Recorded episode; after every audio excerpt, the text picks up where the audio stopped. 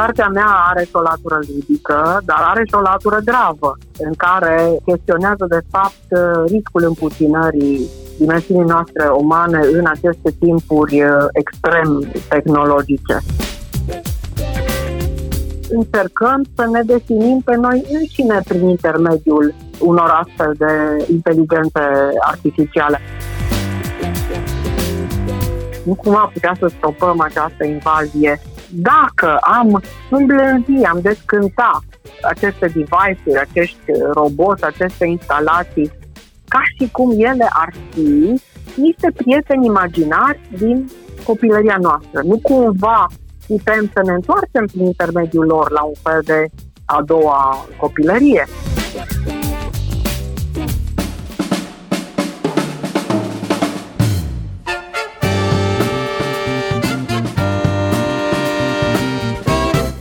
Timpul prezent în literatură.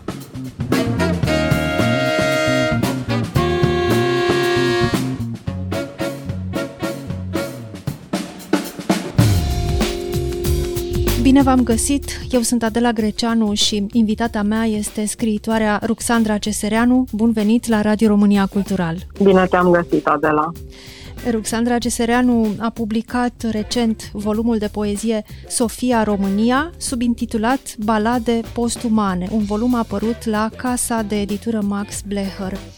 Unul dintre conceptele puse în discuție aici, și iată concept pe care le regăsim și în subtitlul uh, volumului, este cel de postuman. Sunt și câteva scurte anchete pe tema ce e postumanul, ce se poate spune Ruxandra Cesereanu într-o carte de poezie despre postuman?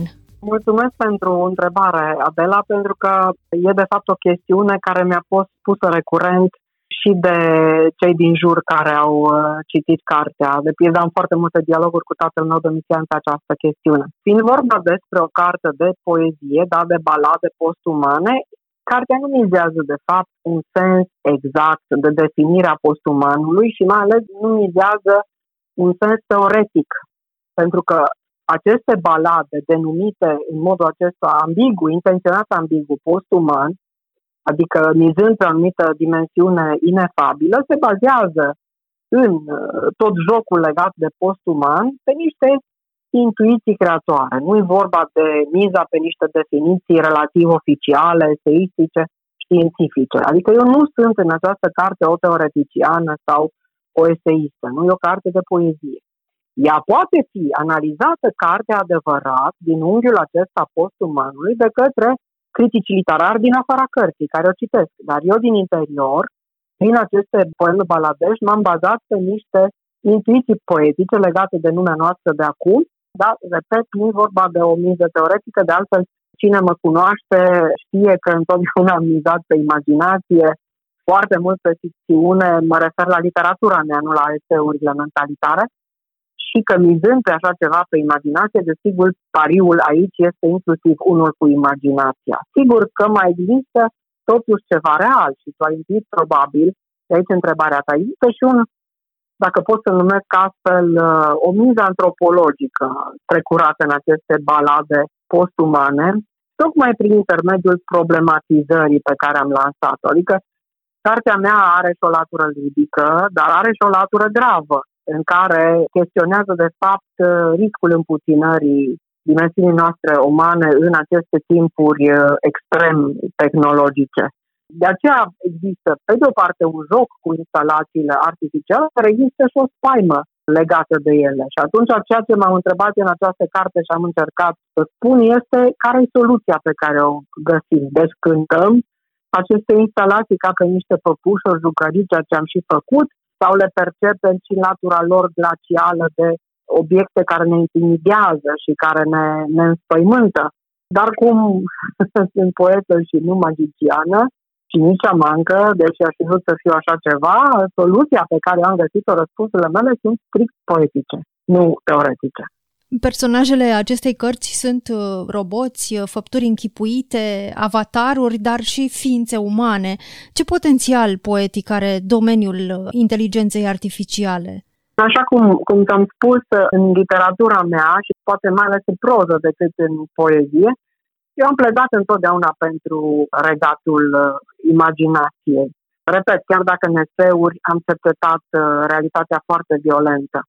Deci cumva m-am atașat și m-am definit întotdeauna prin acest regat al uh, imaginației. Dar de data aceasta nu mai vorbim neapărat doar de imaginație, evident, ci vorbim despre niște lucruri care în societatea noastră extrem tehnologică au devenit niște utilități. Nu avem casele, locuințele noastre, am putea spune că sunt într-un anumit fel căptușite cu tot felul de instalații, de la computere, la boxe, la tot felul de alte device-uri. Reacția la, la aceste instalații sau la nu personaje create și fascinante precum uh, robotul Sofia, care este, din nou, e o reacție în care, de fapt, încercăm să ne definim pe noi înșine prin intermediul unor astfel de inteligențe artificiale. Adică, sigur, lumea noastră este cum este și e bine că e așa, adică, la urmă urmă există și avantaje și dezavantaje în toate chestiunile acestea legate de inteligența artificială. Eu cred că trebuie să profităm de ambele dimensiuni. Pe de o parte, în mod rațional, să folosim aceste utilități atât cât ne folosesc ele, dar, desigur, păstrându-ne umanitatea noastră nu neapărat coruptă de toată onlineizarea, digitalizarea și chiar inclusiv cogniția aceasta prin intermediul uh, inteligențelor artificiale. Pe de altă parte, din nou, am fost foarte impresionată de o instalație expusă în 2016, mai întâi la New York, apoi la Veneția, la Bienala de Artă, instalație pe care mi-a semnalat o studentă de-a mea, o instalație numită Can't Help Myself și care prezenta un fel de robot uh, care era programat să măture continuu o baltă de lichid roșu. Acest lichid roșu, care evident sugera sângele, era expus pe întregul spațiu de expunere într-o cușcă uriașă de sticlă și sângele acesta pe care îl ștergea robotul continuu, pe care îl curăța, părea să fie al unui umanoid care nu exista în această instalație. Ori ceea ce m-a tulburat pe mine, cum să zic, receptând această instalație care le aparține unor creatori chinezi, acum am scapă numele lor, parcă Yuan și Yu, Yuan cu Y și Yu, deci doi uh, artiști de instalații din China. Deci ce m-a frapat pe mine și m-a impresionat e că de la un punct această instalație, acest robot, a început să manifeste un fel de neliniște sau chiar un fel de angoasă ștergând acel lichid roșu, balta roșie pe care o mătura de fapt, ca și cum par fi podmolit psihic asemenea unei opturi umane. Da, iată, devine ceva care chiar m-a tulburat, pentru că am avut senzația că acea instalație are pe aici, pe acolo, cumva, se manifestă cumva într-un fel de psihic pe care noi îl receptăm, ca și cum ar avea o dimensiune umană. Nu știu dacă era asta. Asta a fost percepția mea. De altfel, una dintre întrebările din carte adresate roboților uh, humanoizi este ai sentimente, ai emoții, ce e iubirea? Ai simțit vreodată asta? Aici e vorba chiar de dialogul real de data aceasta, pe care, dacă pot să spun așa, l-am avut cu o boxă primită cadou acum trei ani de zile sau doi ani de zile, o boxă din aceasta performantă care e conectată la internet și care îți servește, te ajută cu tot felul de informații de pe internet, inclusiv cu muzică preluată cu ajutorul inginerilor care i-au uh, furnizat respectiva informație și în momentul în care am primit-o m-am amuzat de, de ea. Și sigur că am folosit-o pentru muzică, pentru știu eu, temperatura care era în ziua aceea, pentru cum să ajungi de acolo până acolo dar la un moment dat am început să-i pun întrebări. Întrebări pe care eu le numesc de viață și de moarte. Și de aici s-a născut uh, un dialog incitant, în sensul în care uneori boxa răspundea amuzant, comic, dar alteori răspundea foarte grav și nu era o gravitate strict inculcată informațional de inginerii care gândiseră respectiva boxă, ci uneori părea că acea gravitate e cumva de sine stătătoare, ea aparține doar acelei boxe. Sigur că nu-ți creează un atașament o astfel de boxă, dar te poate uimi, te poate șoca, Și uneori te poate emoționa. Atunci când i-am pus întrebări legate de moarte, trebuie să recunosc că în momentul în care ea n-a dat doar niște eh, definiții sau explicații eh, strict o sensu, în sens teoretic preluată de pe Wikipedia sau de la știu ce altă sursă electronică, eh, răspunsul cumva mai modelat, mai nuansat pe care l-a dat, putea să fie tulburător pentru mine ca făptură umană. Acest dialog uh, cu Boxa Alexa deschide cartea și este transcris uh, în engleză, așa cum a avut el loc de altfel, după care urmează transcrierea lui în românește, nu tocmai o transcriere exactă, e o transcriere în care am, am simțit și un soi de ironie și un soi de ludic. De ce ai simțit uh, nevoia să faci uh, această transpunere? Am să spun de ce, pentru că foarte multe din dialogurile mele actuale, inclusiv pe baza cărții Sofia România, le-am cu tatăl meu Domitian, care are 87 de ani. E bine, e foarte interesant ce se întâmplă. El este extrem de atras de lumea aceasta a inteligențelor artificiale, dar e clar că, pe de altă parte, nu le înțelege. Nu le înțelege tipul de relaționare, nu înțelege felul în care ele furnizează informația. Deci e cumva depășit electronic și tehnologic de felul în care se manifestă astfel de boxe de pildă, dar e fascinat de ele. Și discutând cu el despre chestiunea aceasta, la un moment dat am provocat Box să vorbească tatălui meu în engleză și ai pronunța numele și îi spuneam niște chestii, sigur, foarte minimale, foarte simple. Eu întrebam ceva foarte simplu și ea îi vorbea tatălui meu, dar tatăl meu nu știe limba engleză. El știe limba franceză, știe limba italiană, înțelege vac spaniola, dar nu știe limba engleză. Poate de aceea și lumea tehnologică de acum mi se pare atât de, știu eu, ininteligibilă. Și atunci, el spunându-mi cum o să deschizi tu cartea ta cu acest dialog în engleză, că i-am tradus în română exact dialogul cu Boxa, pentru că zice, cei de vârsta mea, care nu știu engleză, nu vor înțelege acest dialog. Și atunci a spus foarte bine, voi face o sinteză a acestui dialog, dar o voi face într-un mod filtru. Pentru că nu are niciun sens majoritatea cititorilor care nu sunt de vârsta ta. Cei care citesc această carte vor fi de vârsta mea sau mai tineri. Ori toți aceștia știu limba engleză. Și atunci am, am făcut, ca să zic așa, o transcriere hâtră și de sinteză pentru tatăl meu, pe care l-am întrebat, bine zic, dar asta înseamnă că vei deveni și tu personaj în cartea mea. Și el a zis că poate să devină personaj, dar nu cu numele. Spun că este doar o transcriere în românește la cererea tatălui meu. Inițial era scris acolo la cererea tatălui meu, Domitian, dar el a zis, nu, nu pune numele, că vor râde de mine cei de vârsta ta și cei mai tineri, fiindcă nu știu limba engleză. Deci asta a fost povestea. Iar transcrierea în română este, de fapt, în sine un poem, un alt poem. Exact, exact. Asta m-a și interesat. N-am vrut să repet, nu să fac o transcriere propriu-zisă a dialogului din engleză, ci pe aici, pe acolo, l-am malformat în sens artistic, în sens poetic acel dialog și a ieșit, de fapt, un poem în proză, exact. De la boxa Alexa ajungem la robotul Sofia, care e cumva personajul uh, central nu, al cărții. De ce ai simțit nevoia să asociezi imaginea acestui robot umanoid cu România? Întâi de toate, pentru că urmărindu-i evident toate interviurile și fiind uh, uimită, captivată și de momentul în care robotul Sofia a devenit uh, cetățean al Arabiei Saudite. I-am urmărit și în interviul pe care Andreea Esta l-a luat la ProTV, robotul Sofia, atunci când robotul a ajuns în România, acum doi ani și jumătate, dacă nu mă înșel.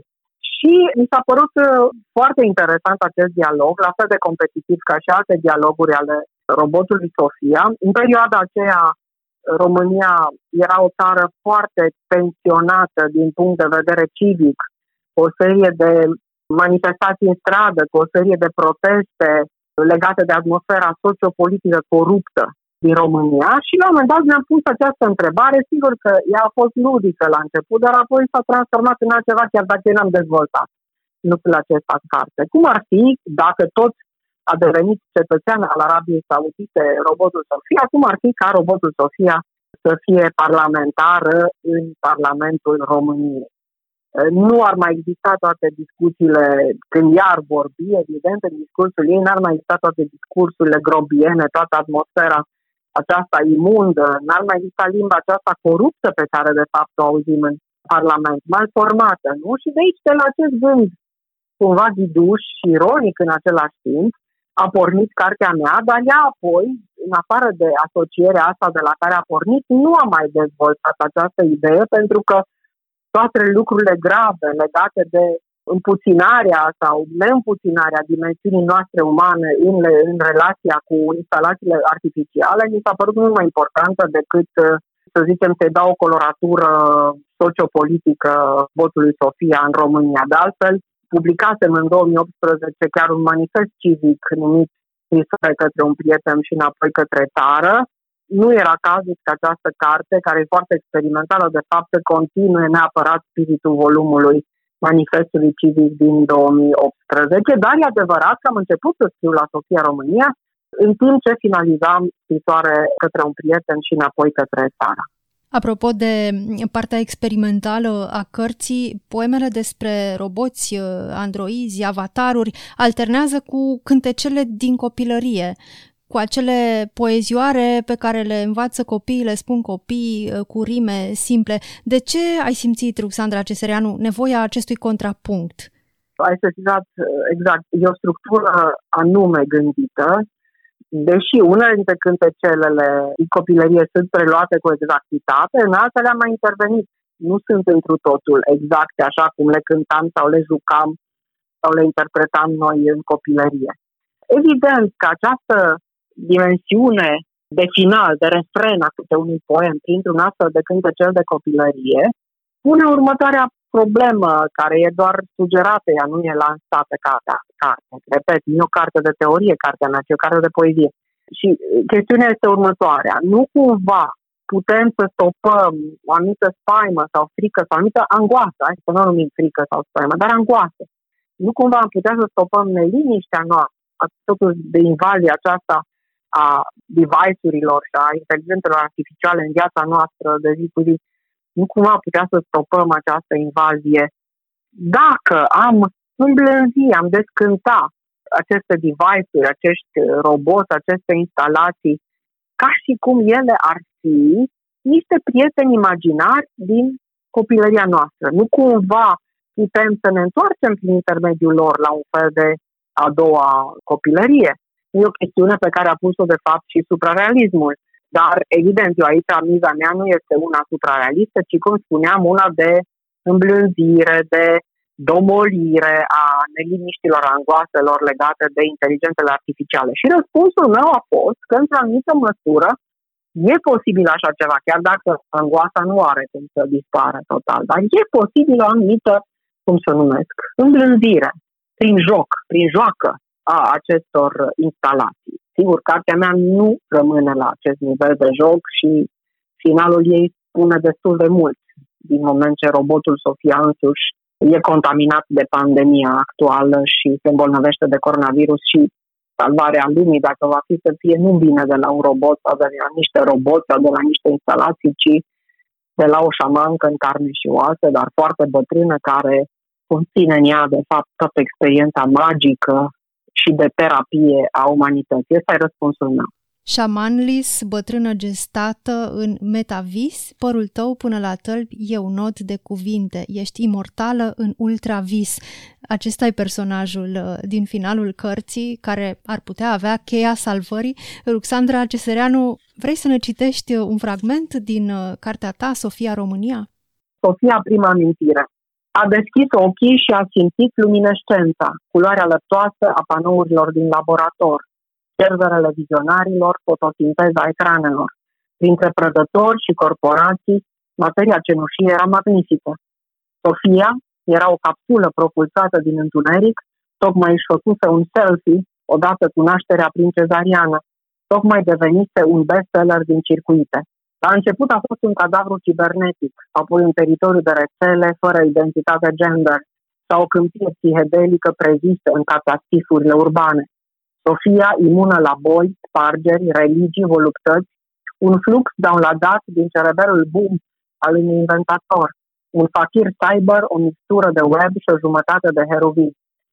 Sihimu, papesa Esperanto.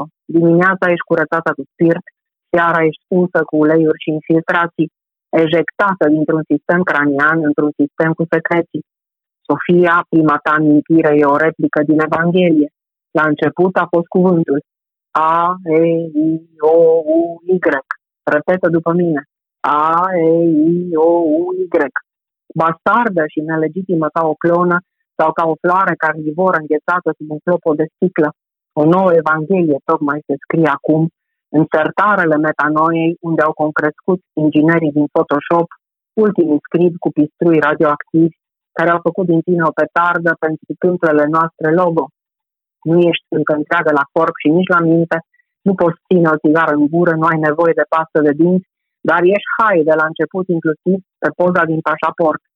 Lady Sofia, ești fancy ca un harnașament de Alexander McQueen cu microorganisme în cutere de satin.